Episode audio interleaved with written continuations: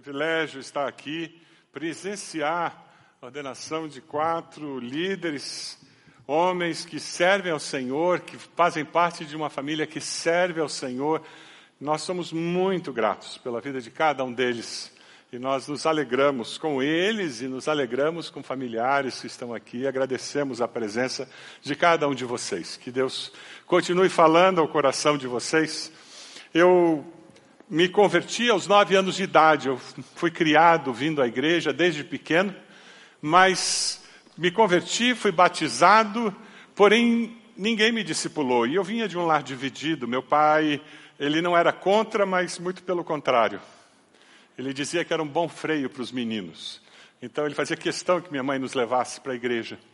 Mas foi aos 19 anos que Deus impactou meu coração e Jesus tornou-se Senhor da minha vida.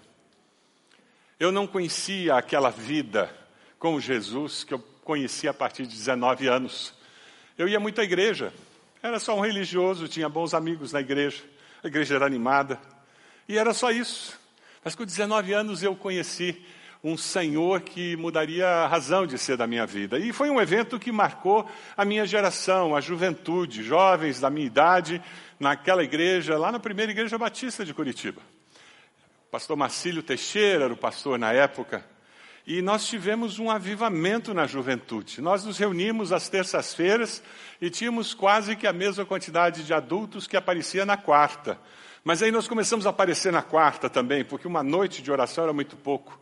E nós ficávamos estudando a Bíblia também. Não tinha pastor de jovens, não tinha pastor de adolescentes, não tinha essas coisas naquela época, não. Ou era a gente, o Espírito Santo, ou, era, ou não era ninguém.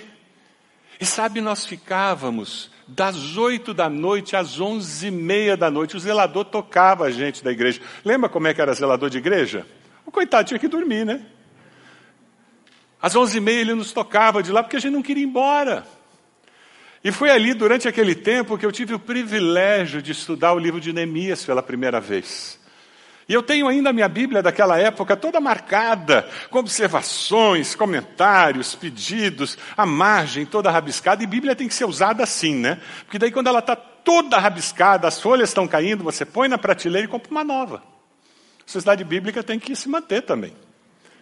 Bíblia é para ser usada.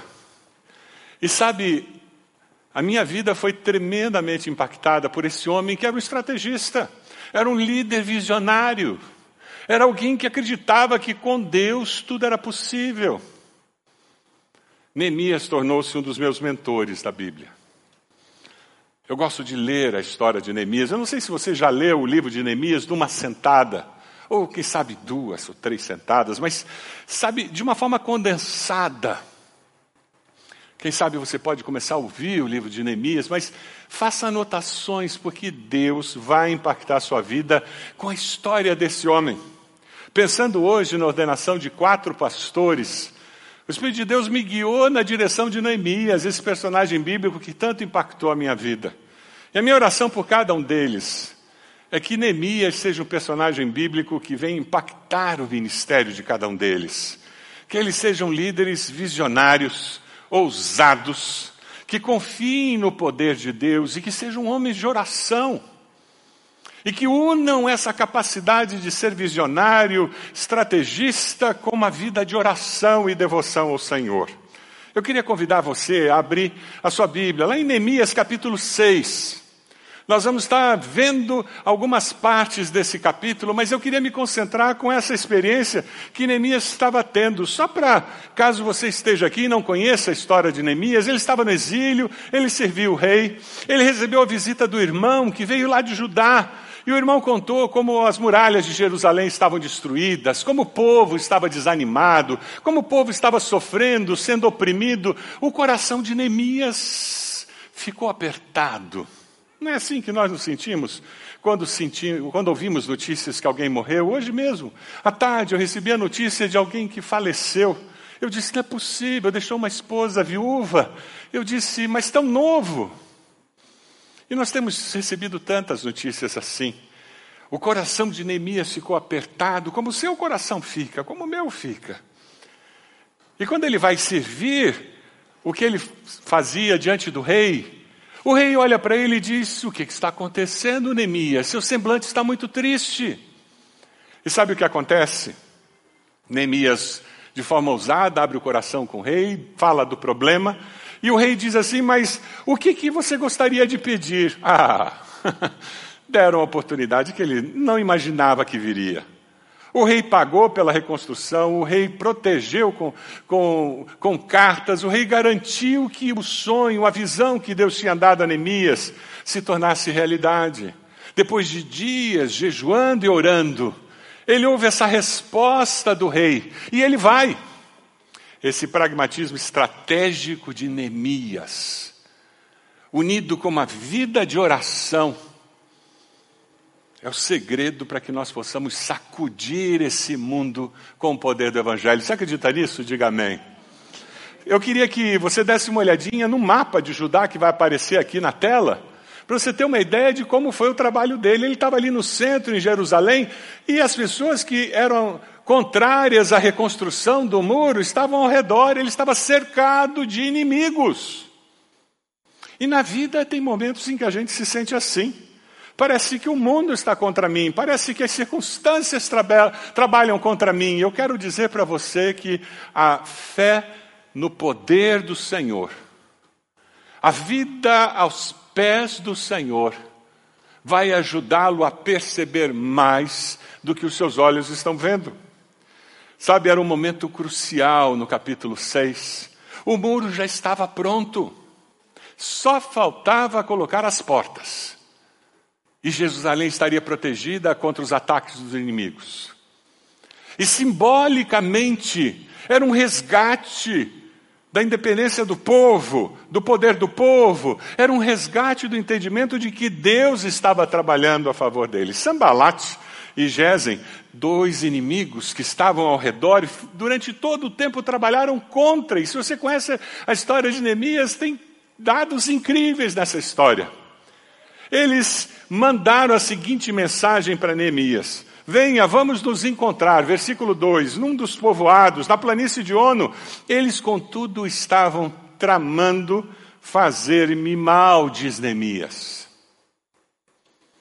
Além de perder vários dias do trabalho, ele ainda estaria correndo um risco muito grande, que estaria na fronteira. Versículo 3: Eu estou executando um grande projeto se não tem essa frase na sua Bíblia sublinhada ou no seu telefone destacado, por favor, destaque. Eu estou muito ocupado, estou fazendo alguma coisa muito grande para o nosso Deus. Eu não posso descer porque parar a obra para ir encontrar-me com vocês, convicção de que ele estava envolvido em um grande projeto. Pastores recém-ordenados, pastores presentes, líderes de pequeno grupo, de ministério em nossa igreja, por favor, entenda, o segredo é essa convicção. Eu estou envolvido em algo muito maior do que eu, muito maior do que a Igreja Batista do Bacaxeri, muito maior do que o Brasil. Nós estamos envolvidos na obra do reino de Deus. Não é mania de grandeza, não. É uma visão de relevância histórica no reino de Deus relevância histórica no meio de Deus. É assim que você enxerga o ministério que você exerce, o que você faz na igreja, no reino de Deus. É assim que você vê, porque se não é, você está enxergando num tamanho menor do que Deus deseja. Eu estou fazendo algo muito importante. Você pode estar cuidando de crianças, você pode estar cuidando de idosos, você pode estar liderando um pequeno grupo, você de repente toca um instrumento, eu não sei o que você faz, mas seja lá o que for que você faça, faça com essa convicção de que eu estou fazendo algo muito relevante, que tem relevância histórica no reino de Deus, tem implicações eternas. Aí quando as dificuldades surgem, as tentações aparecem, fica mais fácil percebê-las e não afastar-se do foco. Neemias não gastou tempo com periféricos. Ele não gastou tempo com gente que queria distraí-lo. Cinco vezes tentaram fazer isso com ele. Eu estou executando um grande projeto projeto de Deus. Eu não posso descer. Eu não posso me ocupar com outras coisas.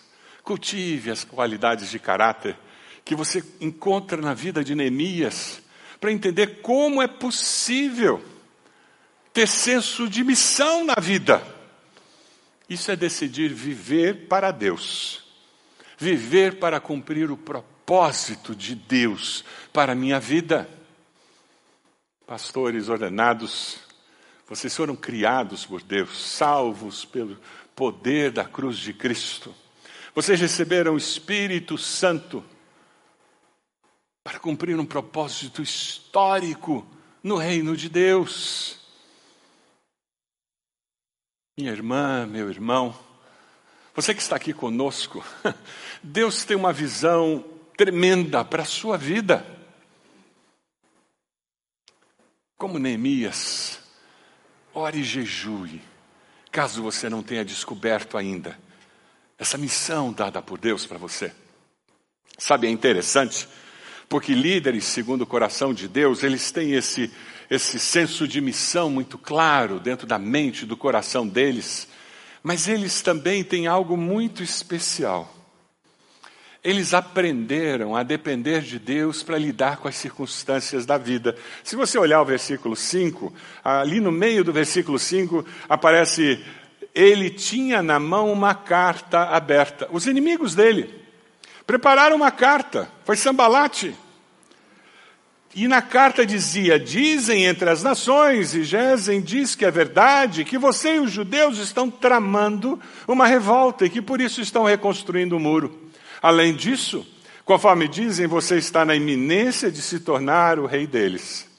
E até nomeou profetas para fazer em Jerusalém a seguinte proclamação a teu respeito: Há um rei em Judá Ora, essa informação será levada ao rei, uma ameaça.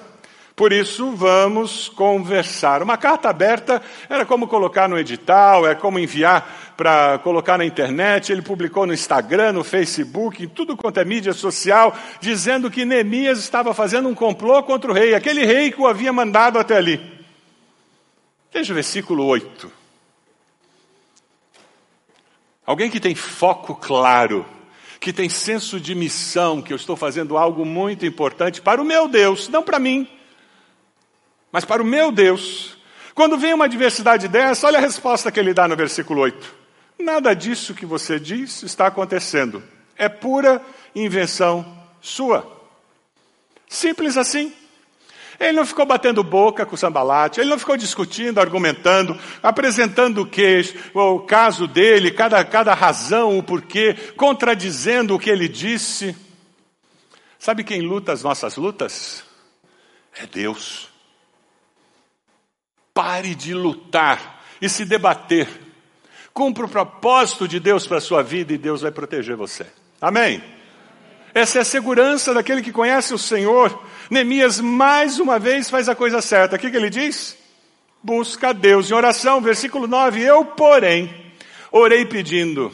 Se não está destacado no seu celular ou não está marcado na sua Bíblia, por favor, faça isso agora. Olha o que, que ele diz. Deus, eles estão lançando essa calúnia contra mim, eles estão falando isso de mim. Você já sofreu calúnia? É horrível. Alguém já falou algo que não era merecido? Eu lidei com uma calúnia no dia de ontem. O que, que eu fiz? Eu fiz como Neemias. Olha, nós estamos fazendo a obra que nós estamos fazendo. Se alguém pensa diferente, me desculpa, mas não fizemos nada ilegal. Sabe qual foi o resultado? Silêncio. Deus cuidou do coração da pessoa. Sabe, Neemias, no versículo 9, ele diz: Fortalece agora as minhas mãos. Se você tem alguém perto de você, você vai ter a chance. Segura na mão dessa pessoa e diz: Deus fortaleça as tuas mãos, meu querido, minha querida, para que você persevere. Se você está sozinho, faz assim, traz conforto. Esse texto tem que estar gravado no nosso coração quando as coisas ficam difíceis. Senhor, fortalece as minhas mãos. Oração relâmpago. Sabe aquele milagre que ele teve lá com o rei? Depois de jejuar e orar, que o rei vira para ele e diz: Vai, eu pago, eu cuido de você, eu te protejo. Que isso? O rei não temia Deus, não amava Deus? Ele tinha respeito e admiração por Neemias, a ponto de perceber o semblante de Neemias. É interessante, porque Neemias deixou que Deus lutasse as suas lutas. Deus me levou lá para Filipenses 1, 12, 14. Apóstolo Paulo comenta algo parecido com o que aconteceu com Neemias. Eu quero que saibam, irmãos, que aquilo que me aconteceu tem, ao contrário, servido para o progresso do Evangelho. Como resultado, tornou-se evidente a toda a guarda do palácio e a todos os demais que estou na prisão Olha o senso de missão. Por causa de Cristo. É diversidade, é prisão. Mas tem uma missão, não é à toa que Deus me colocou aqui. E no versículo 14 ele diz: E os irmãos, em sua maioria, motivados no Senhor pela minha prisão, estão fazendo o quê? Anunciando a palavra com maior determinação e destemor. Paulo vê o benefício da luta. Nós estamos sendo desafiados diariamente a desenvolver resiliência nesse tempo, não é verdade? E tem horas que dá vontade de jogar a toalha. Alguém aqui tem essa vontade de desistir? Levanta a mão. Ah, eu não aguento mais. Porque nós somos humanos. É nessas horas que nós temos que dizer: Senhor, fortalece as minhas mãos. Senhor, tem misericórdia de mim. Pastores, lembrem-se sempre disso. Eu tenho certeza que em alguns dias vocês estarão sentindo que não tem mais forças. Se você é líder de um pequeno grupo, de um ministério, já aconteceu com você. Quem sabe você está tentando ser um empresário nessa loucura da economia. Deus tenha misericórdia de você. É, Senhor, fortalece as minhas mãos, porque não dá. De outro jeito, eu não vou dar conta do recado. Não é verdade? Sabe a certeza de que as provações não serão desperdiçadas por Deus na construção do meu caráter, de quem eu sou. E isso nos dá certeza de que nós somos mais o quê? Do que? Mas sozinhos? Com Cristo. E essas provações nos tornarão melhores do que nós éramos antes delas. Mas é complicado passar por elas, né? Nossa casa foi assaltada quinta-feira. Eu e Ed encontramos os ladrões saindo pulando o portão. Quando eles perceberam que nós estávamos ali, para tentar nos distrair e ameaçar, eles jogaram uma pedra enorme que pegou no teto do nosso carro. Provação. O Senhor me deu dois salmos. Se o Senhor não guardar a cidade, em vão vigia a sentinela. Foi esse texto que Deus trouxe à minha mente. Ou seja, ele não perdeu o controle. A minha sensação é que Deus esqueceu de botar os anjos lá ao redor daquele, sabe aquele negócio? E sabe qual é o outro salmo que Deus fixou na minha mente desde quinta-feira? Eleva os meus olhos para os montes, de onde me virá o socorro? Meu socorro vem do Senhor. É um grito de fé que o salmista dá.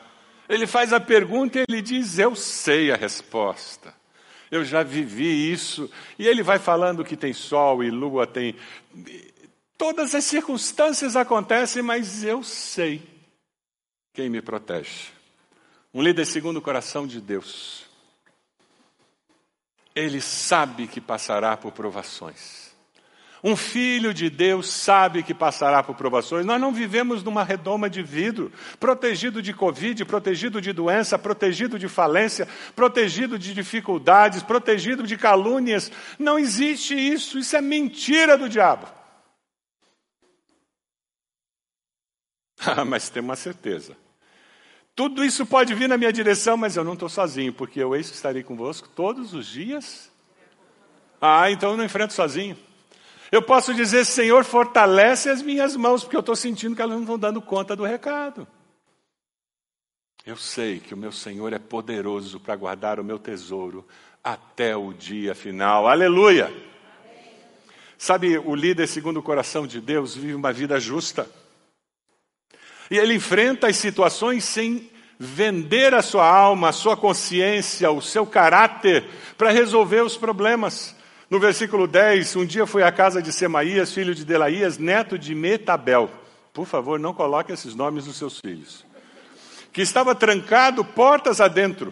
E ele disse: Vamos encontrar-nos na casa de Deus, no templo, a portas fechadas, pois estão querendo matá-lo. Eles virão essa noite falando sobre a segurança dele, gente bem intencionada, não é mesmo? ele vem com toda essa conversa mole, mas está levando a pecar contra Deus, entrar no lugar santo. Ele não podia fazer isso. Cuidado com aqueles que, com uma palavra mansa, tentam vender a sua alma, distorcer o seu caráter fazê-lo pecar contra Deus. Um líder segundo o coração de Deus, porque ele está afinado com Deus, com a palavra de Deus. Por isso que nós demos a palavra, e gente, aquela palavra ali é pesada, hein? Que Bíblia grande. Mas sabe, nós demos de presente porque nós queremos que pastores que foram ordenados nessa igreja sejam homens que preguem a palavra. E sabe, é interessante porque a resposta de Neemias, veja o que ele diz no versículo 11: Acha que um homem como eu deveria fugir? Alguém como eu deveria entrar no templo para salvar a vida? Não, eu não irei. No versículo 12 ele diz: Percebi que Deus não o tinha enviado. Tem alguma decisão que você precisa tomar? Você precisa perceber se aquelas pessoas que estão falando no seu ouvido são mensageiros de Deus ou de Satanás, dobre o joelho, jejue como, como Neemias, para que você possa ter esse discernimento espiritual dos fatos. Não foi inspiração divina, foi dinheiro. Aquela pessoa que estava falando com ele tinha sido comprada. Cuidado, um outro líder pode liderar você para o buraco. Versículo 13, ele diz: Ele tinha sido pago para me intimidar, a fim de que eu cometesse um pecado agindo daquela maneira. Então eles poderiam difamar-me difamar e desacreditar-me. Deus nunca enviará uma solução para os seus negócios que seja ilegal. Deus nunca enviará uma solução para os seus relacionamentos que seja contrária à palavra de Deus. Deus nunca dará uma resposta se contradizendo, porque Deus é coerente. O que protegeu Neemias aqui foi saber quais são os princípios eternos. Quando você segue os princípios eternos, você colhe as bênçãos de Deus. Amém? Não se iluda. Deus não manda você jogar na Mega Sena para dar de oferta para missões. Ele não precisa do dinheiro da Mega Sena, nem do dízimo da Mega Sena. Não é assim que Deus sustenta a sua obra. Os fins não justificam os meios. É isso que Neemias está nos ensinando aqui. Precioso demais para os nossos dias, principalmente, mas naquela época já tinha esse problema de corrupção, de pessoas mal intencionadas. Preparando esse sermão, eu encontrei algo que eu já tinha esquecido. Dia 22 de dezembro de 2010, um bispo católico recusou uma homenagem do Senado Federal. Não sei se você lembra disso. Eu até coloquei o texto aí. O bispo enviou a seguinte mensagem para o Senado: A comenda hoje outorgada não representa a pessoa do cearense maior, que foi Dom Helder Câmara. Desfigura. Porém, de seguro, sem ressentimentos e agindo por amor e com respeito a todos os senhores e senhoras pelos quais oro todos os dias, só me resta uma atitude: recusá-la.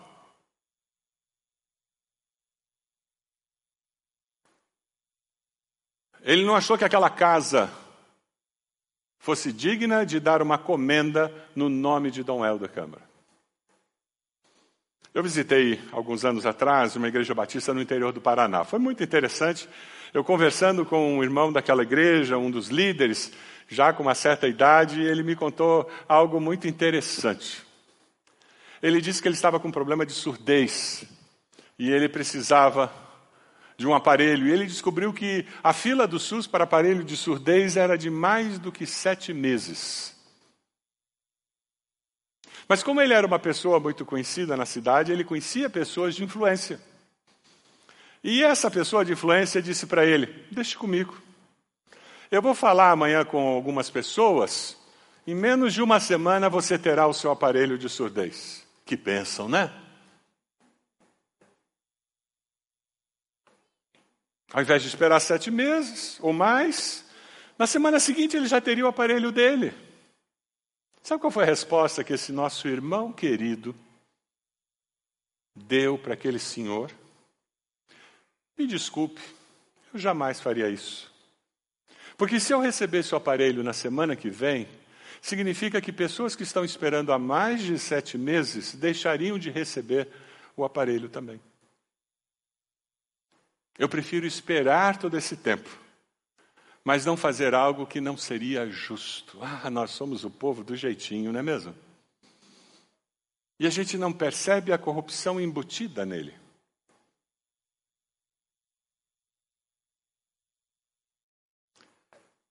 Esse irmão no interior do Paraná e Dom Manuel Edmilson Cruz são pessoas que publicamente não se corromperam e fizeram ainda mais condenaram verbalmente a corrupção.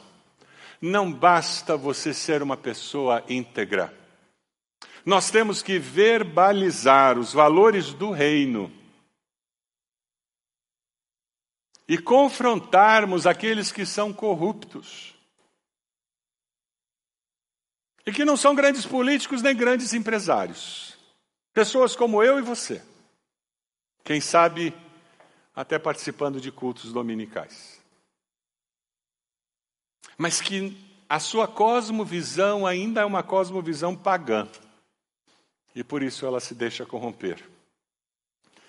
Jesus falou em Mateus 5:20, pois eu lhe digo que se a justiça de vocês não for muito maior, muito superior à dos fariseus e mestres da lei, de modo nenhum entrarão no reino dos céus. E ele tinha acabado de falar no versículo 16: Assim brilha a luz de vocês diante dos homens, para que vejam as suas boas obras e glorifiquem ao Pai de vocês que está nos céus. Como discernir entre pessoas mal intencionadas que estão oferecendo facilidades que nos corromperão, que irão contra o testemunho do reino? Como discernir isso? Senhor, nos ajude. É buscar uma vida de comunhão, permanecer ligado à videira. É conseguir viver ouvindo a voz do Senhor. Quem promove justiça, promove a glória de Deus. Você decide viver uma vida justa e confrontar a corrupção? Sabe, o grande desafio que nós temos é viver como Neemias. Deus deu a vitória. Versículo 15: o muro ficou pronto em 52 dias. Quem já esteve em Jerusalém sabe o tamanho daquele muro. O esforço de gerenciamento que ele teve que fazer para conduzir várias equipes, vários grupos, reconstruindo o muro ao mesmo tempo, demandou muita liderança, muita dependência de Deus.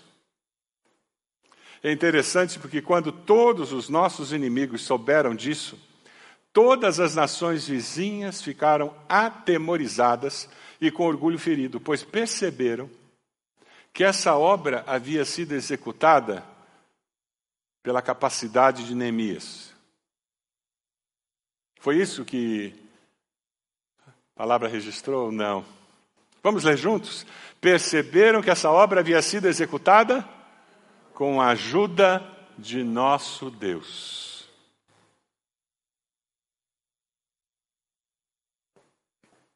Se você esquecer tudo que eu falei até aqui, eu queria que você gravasse essa frase que vai ser colocada agora na tela.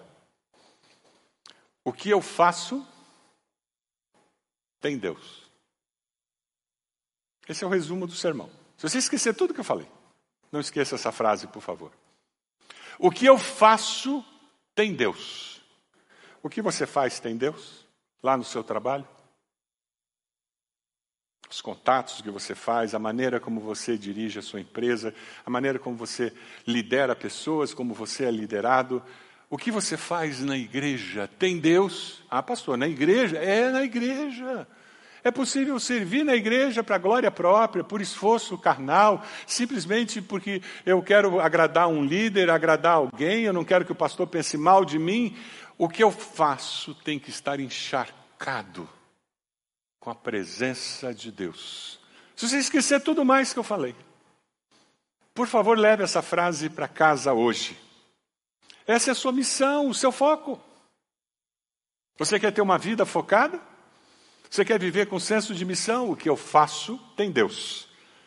Pessoas percebem que Deus está no que você faz ou deixou de fazer. Sabe como tudo isso começa?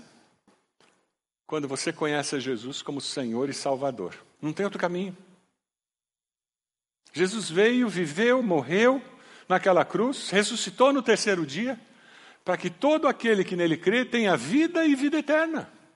É simples assim, até uma criança entende. Você pode entender. O Deus que agiu na vida de Neemias quer agir na sua vida, quer estar presente nas suas decisões, quer caminhar com você, fortalecendo as suas mãos. Se com a tua boca confessares a Jesus como Senhor, e no teu coração creres que Deus o levantou dos mortos, a Bíblia nos diz: será salvo. Você começa uma nova história. Eu queria desafiar você a decidir hoje que você vai tomar uma decisão ao lado de Jesus. E você vai dizer: Eu quero esse Deus na minha vida. Eu quero esse Deus agindo na minha família. Eu quero experimentar essa transformação.